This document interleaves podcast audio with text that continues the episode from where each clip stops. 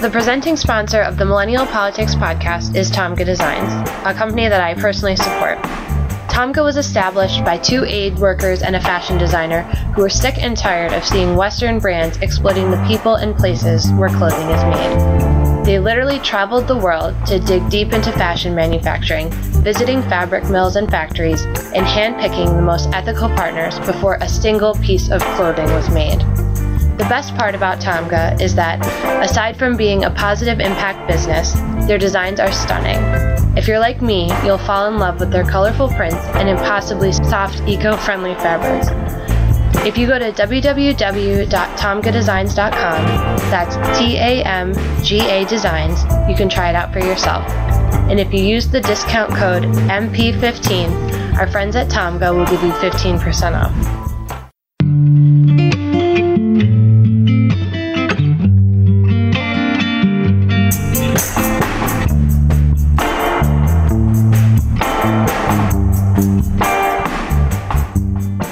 Welcome to the Millennial Politics Podcast. I'm your host, Jordan Valerie. My pronouns are she, her, hers. My name is Jungbin Cho, and I'm currently interning with NAKASEC in Virginia, and my pronouns are he, him, his. My name is Inhe Choi, and I'm with the Hana Center in Chicago. We're a Chicago affiliate of NAKASEC that works at the national level, so we do both local and national work. Hi, my name is Siria Alvarez, and I'm a DACA recipient from the state of Utah, and my pronouns are she, hers. Hey, this is Juan Escalante. I'm a Florida dreamer living in Washington, D.C. Pronouns are he, his, him. And today we'll be discussing the future of DACA and the DREAM Act. An important note we're recording on Sunday, February 4th, so by the time some of our listeners might be tuning in, there may be some updates we were not able to cover. That being said, what is the situation regarding DACA and the DREAM Act right now? Yeah, um, I think I could kind of summarize where, where the situation is right now. There was a State of the Union by President Trump, and I think what, what we need to look at right now is the community State of the Union and the immigrant community State of the Union. What does that look like? And to me, what that looks like, it's a state of emergency for all these uh, immigrants who are in this country. There are over 2 million young people who are in need of a Clean Dream Act right now. And without it, they cannot go to school, they cannot get good jobs, they cannot contribute to the country that they would like to. 122 people are losing DACA status every day that the Congress is not acting. And that is set to increase to 1,000 on March 5th, the arbitrary deadline. In addition, on top of that, 11 million people in this country are living in the shadows. And another thing was uh, about two weeks ago, there was a one year anniversary of the Muslim ban. Police brutality against the black community is continuing to rise. TPS has been canceled for many countries, including El Salvador, which impacts 200,000 people. And there's also now stories of raids in California and 7 Eleven places all across the country. In general, we are just all tired of these racist attacks against uh, immigrant communities and communities that we care about. I think after the Trump administration rescinded DACA, there was a lot more of a momentum building. I mean, before then there was some momentum, but after the rescission of DACA, there's been more of an urgency to create a legislation. However, that March 5th deadline, I think, as arbitrary as it is, a lot of the Republican leaders, including some of my representatives and senators, have held on to that. Right, and I think part of this, what we've seen thus far, is essentially this notion, as Siria mentioned, uh, about the March 5th deadline. But, you know, similarly to that, I would say that some of the conversations that are happening across Congress, both in the House and the Senate, continue to be particularly stalled, right? So right now, as we're, you know, uh, running towards the February 8th deadline. And the reason why that's important is because February 8th is essentially the day that government runs out of money once again. It's also the date that Mitch McConnell gave Chuck Schumer to figure out something if there was no resolution to this impasse on DACA that the Senate would vote on quote regular order in a quote balanced and fair bill that would essentially address this problem. But right now, you know, we're talking about four days away, and we're still a little bit unclear as to what exactly, you know, fair and balanced and normal order looks like. We know what it's like to have a, a bill go through the legislative process, right? It goes to front of committees, it goes to the floor, and so on and so forth. But what exactly is going to happen on the 8th and what does it mean for the rest of the month leading up to March 5th is still unclear. And at the same time, you have the House of Representatives where Paul Ryan is essentially looking over you know, four to five pieces of legislation from the DREAM Act, the RAC Act, the USA Act. There's a bunch of different pieces of legislation actually that, you know, would essentially address this issue. And for one reason or another, you know, you have Republican leadership unwilling to actually put anything forth while at the same time speaking out of the sides of their mouth. I know that a friend of mine Adrian Escarate, he's a dreamer from Florida, was able to meet with Paul Ryan, you know, given that he was also a guest of Congressman Curbelo, also a, a Republican from Florida. And essentially, my understanding is that Paul Ryan told Adrian that they will get this done, that, you know, the legislative process is a lot like making a sausage and a lot of hands in the kitchen and so on and so forth. But realistically speaking, we're not seeing any sort of like urgency as much as there should be, number one. And number two, we're still kind of unclear as to the pathway forward that the Republicans think that they're carving for themselves because the bill that has been put forth by the White House as a non-starter. So I guess that's also kind of a little bit of state of play, like not just from the from the executive level, but you know, legislative state of play. So backing up a little bit into the legislation, we're hearing DACA and the DREAM Act being used very interchangeably by politicians, and I think it's important to note that these two are very much not the same thing. Could you explain how they're different and why that matters? Right. I think essentially the DACA program and I think that there's four terms that we're playing at here, right? Uh, right now, you know, in terms of like messaging and, and media, right? We keep hearing the, the term DACA, which is an acronym that stands for Deferred Action for Childhood Arrivals. So uh, we have DACA beneficiaries, which are the folks that are covered under this program, approximately somewhere in the ballpark of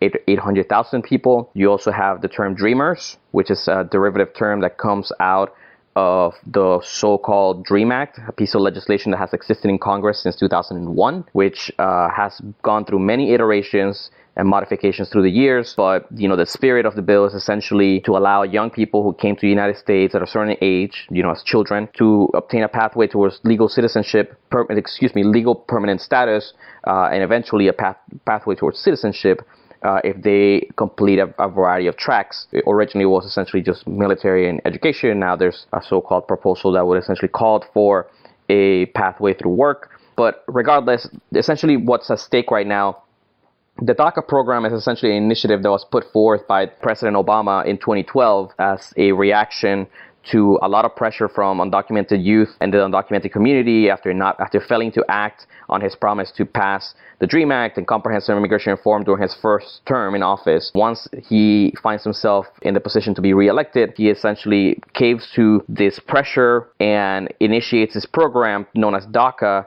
which gives individuals a two-year deferral from deportation, a driver's license, a work permit, as Social Security, as I mentioned, the, the big part is a deferral from deportation from two years, just as long as people register with the government, pay a fee, pass a background check, and jump through all these other hoops. And the permit is renewable every two years. Fast forward to 2016, candidate now President Trump, who essentially vows to destroy this program, deems it unconstitutional, asks the Department of Justice of looking into it, and the Department of Justice also essentially says that the, there's no way to defend this program in court, alluring to a, a lawsuit that was launched by the state of Texas and other Republican-led states.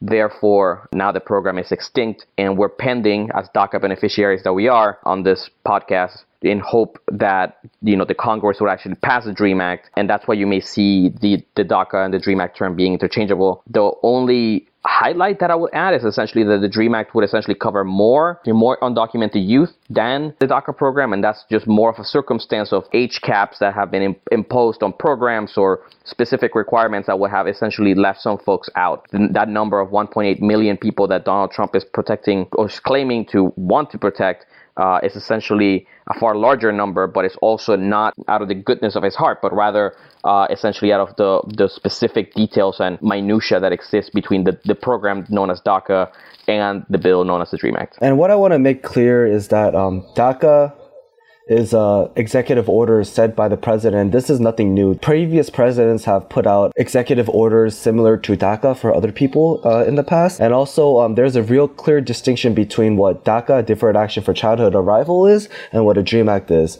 The DACA is essentially what Juan said earlier. It's a two-year renewal program that could continue to be done as long as the program is in effect. And that has no pathway to citizenship. It's just a, a limbo status for two years. Uh, while, while a DREAM Act is one step towards a pathway to citizenship, which would allow many young people to live in this country and also have green card. And eventually that green card will turn into citizenship. What it looks like right now for the DREAM Act is it'll take somebody 12 years. Uh, and if you have DACA, uh, you could have credit for two years to gain a citizenship. So Obviously, as you mentioned, the DREAM Act has many different iterations. What exactly are you looking for in a clean DREAM Act? What a clean DREAM Act entails is that what the what the original DREAM Act is, it's one pathway to citizenship for young people in this country who've been who've been in this country for uh, a while now. And right now, what what the White House is saying is that they want to add other provisions to the DREAM Act. They're essentially trying to bargain with uh, the lawmakers, trying to say,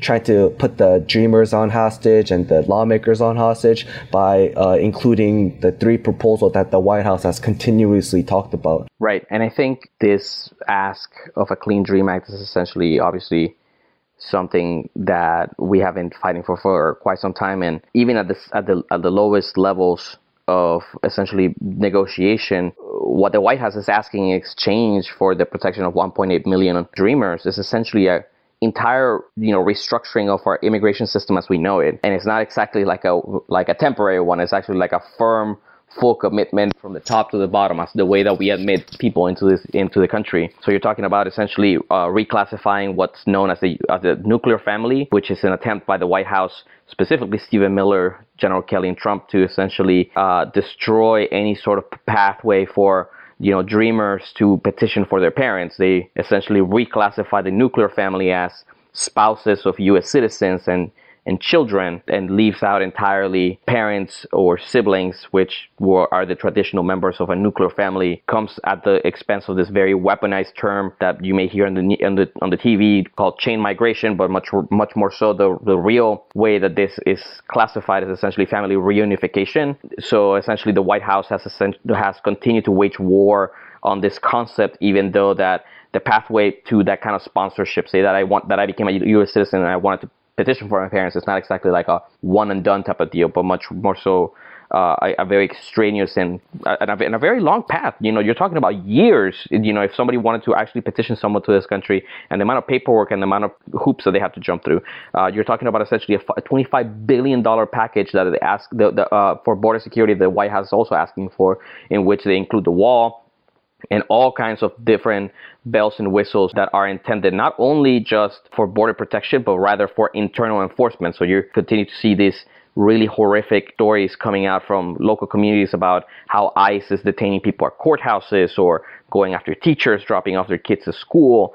It's a very, very disingenuous way of the White House to present itself as the quote unquote savior of the dreamers uh, while at the same time essentially robbing the American people blind and just forcing down an, an, immigration overhaul that no one's asking for, but much more so that everyone uh, wishes that you know will be handled with more delicacy and much more so care rather than just like an, a, a complete comprehensive bill that is nothing short of what I deem the a white supremacist or a white nationalist wish list. Not only that, but uh, as he said, the taxpayer money is going to border wall, which is 25 billion package, cuts the family sponsorship as we know what, what it is now. And also, not only that, he's also eliminating the uh, diversity visa program, which affects uh, African countries who contribute to the rich diversity of this nation. So the three proposal that the White House is saying, exchange for dreamers to have a pathway to citizenship, is one, border enforcement and money towards the border wall.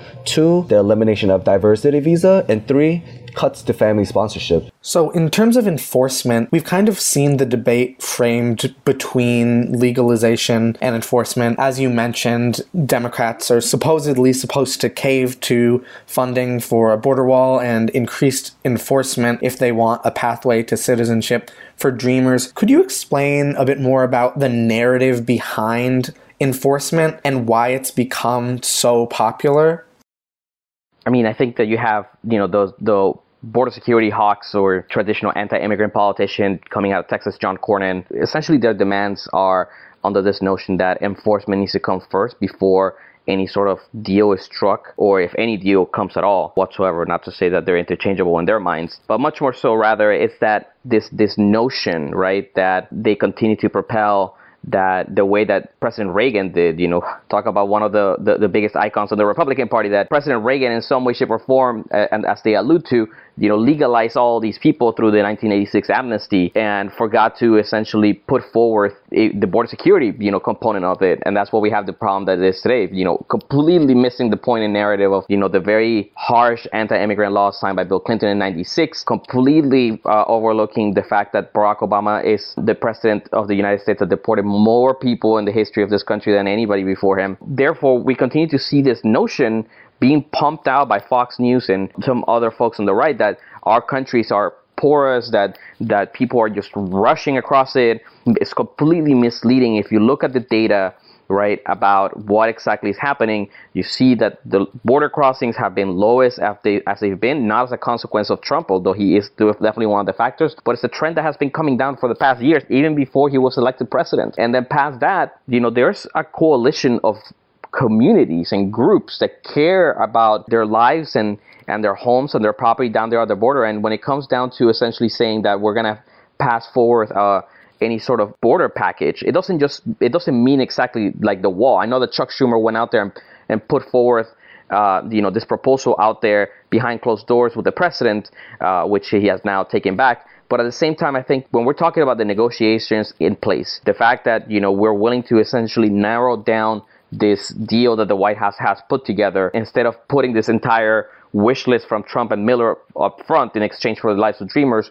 How about a sensible security package that's proposed and helped to be crafted by the people who actually live on the border, who don't have to have to be subjected to eminent domain by the government in order to build this racist wall that Donald Trump wants to erect. And furthermore, you know, the hiring of, of more border patrol agents and more ICE agents all across the country. I think part of this whole notion is essentially what the word sensible uh, means and much more so what is it that we're appropriating what gov- what what kind of money is going to be used for this border security package and, and w- to what intent given the fact that I think it was Deputy Secretary uh, of Homeland Security Elaine Duke, who essentially said that the way that Homeland Security is now looking at border security is not just at the, at the southern border, but rather a much more broader scope in which the entire country, and that means the continental United States, is now considered part of the border.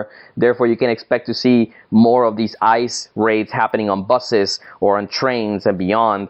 Um, and at the same time, you have uh, acting director of uh, Immigration Customs Enforcement, Thomas Homan, who is essentially doubling down on some very nasty remarks, stating that that, that he will be disappointed and that it should be shameful for Congress to pass any sort of protections for Dreamers. One, two, that he's sick and tired of, of ICE being portrayed in a negative light, and three, that again, every single person who's undocumented in this country should essentially look over their shoulders and be very scared because he's trying to come after them. Uh, and I think that that's kind of like the dilemma that we're playing in here when we come to enforcement and we come to like the Dream Act that the word sensible comes into a very big array, and the way that w- what that we should proceed forward is essentially with whatever recommendations come from border securities and make sure that the programs that are already in place are enhanced and are essentially smartly enforced that way, they serve the, they serve the, the, the, the residents, the states, and the country as a whole in a very, very smart approach that could essentially fulfill its goal rather than essentially increase much more, you know, iron fist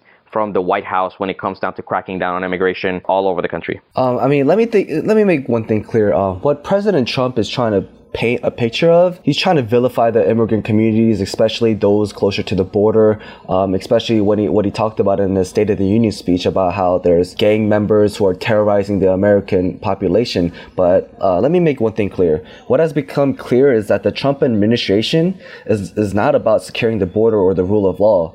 Uh, what he's doing right now, it's about preventing people from non-European countries to come to uh, America and making America white again. They're they're also attacking the legal immigration system as we know now, and also the family-based immigration system. And I think vilifying the um, immigrant communities, especially those of the border states, uh, talking about um, people coming across the border bringing drugs and harming the economy. Um, I think he's putting that rhetoric out there so that um, there could be more support for the border wall, which which is nonsensical first, and it's it's wasting taxpayers' money in the United States.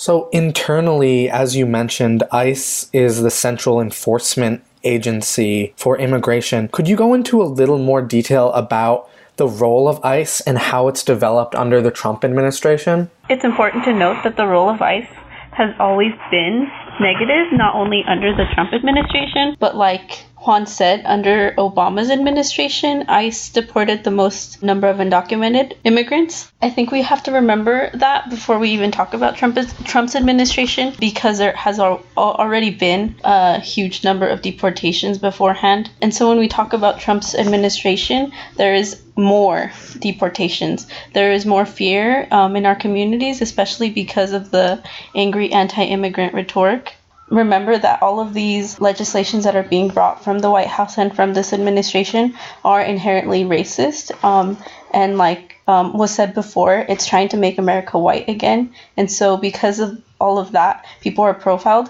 Um, and so, the people who are scared of being deported are not only undocumented, but they're communities of color the whole issue with DACA is that if you don't have this de- deferral and your deportation, you are subject to being deported for the very fact that you are just undocumented. Trump's administration made it so that anybody who's undocumented is at risk of being deported, is at risk of being put into the system, even if they haven't done anything wrong or even if they only get pulled over for like a traffic ticket or something like that. Over 80% of the American population supports the DREAM Act, but it would still not provide a pathway to citizenship for all undocumented Americans. How do we address the population that would not be covered by the bill? here's the notion we, we're dealing with a very aggressive and very cruel administration that essentially is, is supercharging the way that immigration enforcement is handled in this country so that means that as we continue to see very tragic stories we're also seeing an increase in abuse from agents and their powers, essentially entering homes without warrants, uh, harassing U.S. citizens outside the uh, outside of courtrooms and mistaking them for you know undocumented immigrants and all kinds of things that continue to pop out in the news for those who are essentially following this issue very closely. The fact is is that I see that the the passage or enactment of this bill into law is a, essentially a down payment or a step forward in the right direction to ensure that the fight for immigrant rights and recognitions in this country continues uh, because I know for a fact that even if I were to adjust my status through the DREAM Act, uh, it doesn't mean that I'm going to turn my back around and forget my parents and their sacrifices and everything that they worked so hard for. You know, the way that a lot of my activism is guided is that we can't be fighting at the front lines if we ourselves are being deported left and right. Therefore, you know, as as the as the immigrant youth that we are and as the activists that we are, you know, we should essentially make sure that we we are able to secure at least a frontline scenario and approach so that to like we live to to fight another day type of scenario uh, when it comes to this and ensure that the rest of the 11 million also get the protections that they need and hopefully is much more sooner than that, that we predicted to be. So, as we've discussed, the next big date is when Congress will vote on another CR, which will determine whether or not the government shuts down again. Can you explain what happened with the previous shutdown and what's happening now in Congress? Um, this is Inhe, and the last shutdown, undocumented youth and allies really pushed that to happen. We knew that, you know, the, the Democrat leadership, particularly from the Senate, they were trying to really use that as a leverage for January 19th. That would be the day that they could really use the shutdown as a leverage to really push for the Graham Durbin bill as we know it. And uh, that shutdown was used to to get themselves to the White House, and they had a deal. They thought, and then soon, few hours later, as as we know now, Steve Miller and uh, uh, Kelly, the chief of staff, turned that agreement that that the Democrats felt that they had, and they shifted it. They they changed their mind, and then sort of the chaos and sort of the panic ensued at the uh, at the Senate, and then um, they just didn't have a chance to then come up with a different bill or version to put it on the floor, and that led to the shutdown. What the community is really felt from the shutdown was that you know that they really got to that point because of the really hard work that the documented and the impacted young people and allies have really pushed for months. Saturday, I was on a call with the Schumer staff.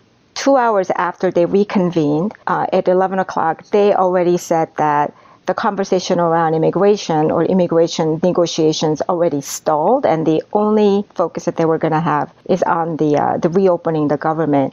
And so the Democrats from that point really appeared that they they just dropped this and they were now focusing solely on reopening, which which really to our community it felt like they were just then worried about polling and you know what's going to happen in the 2018 and really felt that the immigration issues were dropped. The Democratic leadership in the Senate is failing our immigrant communities, especially our young people. They say they're they're champions of dreamers, but they're letting these uh, negotiation um, continue. They're not even putting up a Dreamer bill for the upcoming next CR vote in February 9th. And as we said earlier, 122 people are losing status every single day that could be subject to deportation. If they say they're true champions of Dreamers, it's not right that they're continuing to play politics with uh, the lives of uh, young people. We're not his photo ops.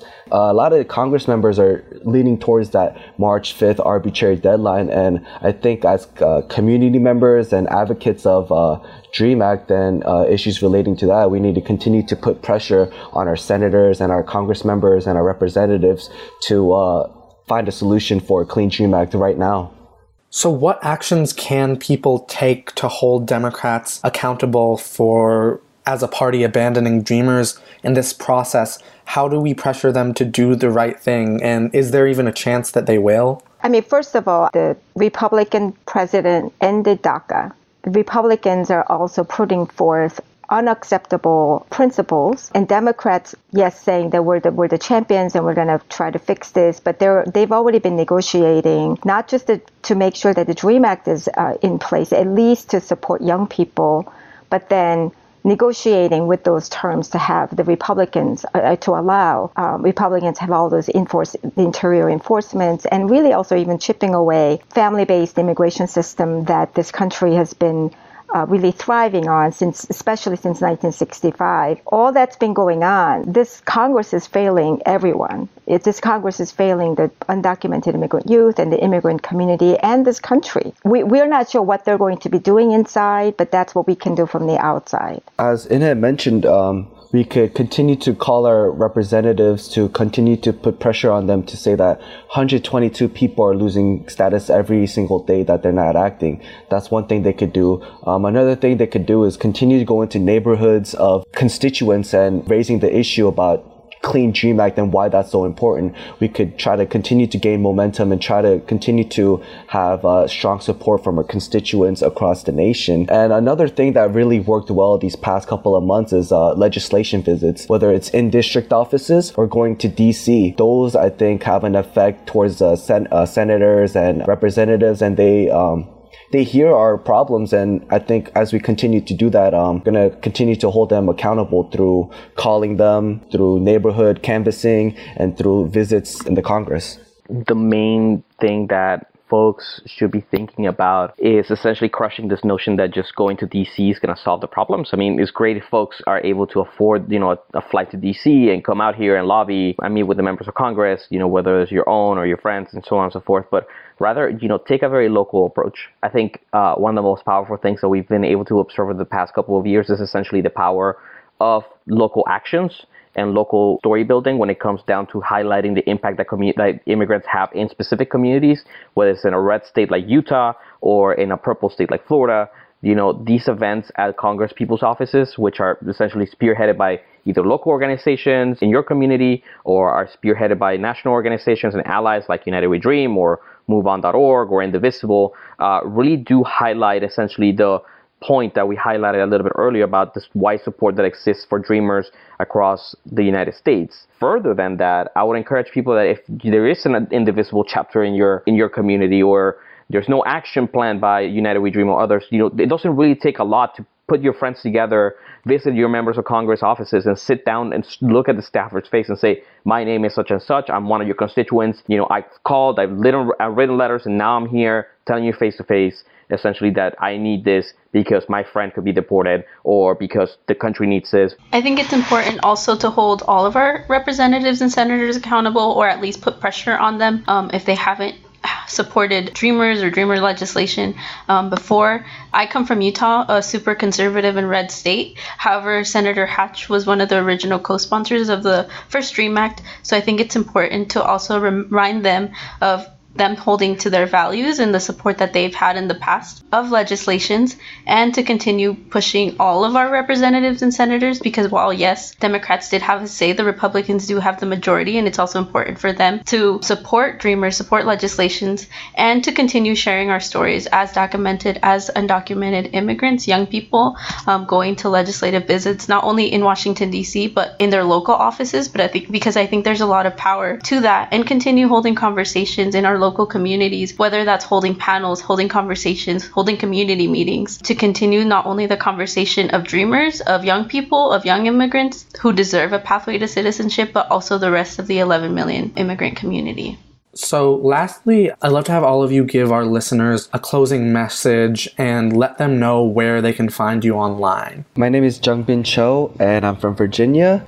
America is basically built on dreams, and Trump and Congress are trying to take our dreams away from us. What we need to do is continue to fight for a Clean Dream Act. The Trump administration is, is, is not about securing the border or the rule of law. It's about preventing people from non European countries to come to this country and making America white again. They're also attacking the legal immigration system, as we know, and also the family uh, based immigration systems. So I think one way uh, on fighting back for people like me who are affected by our, our immigration status is we could continue to raise our voices and come, come out of the shadow. I know that it's uh, very difficult for people who might have not done this before, but I think it could start small as talking to your close friends or people that you trust. And then um, as we build more courage to do that, we're going to be putting our faces out there, we're going to be putting our voices out there for the American population to hear and also our Congress members to hear. And our voice is um, something that can't be taken away from us. It's our constitutional right. And as we continue to build strong, uh, as we continue to have more voices out there, um, it's going to touch the uh, hearts of American people and also our Congress members.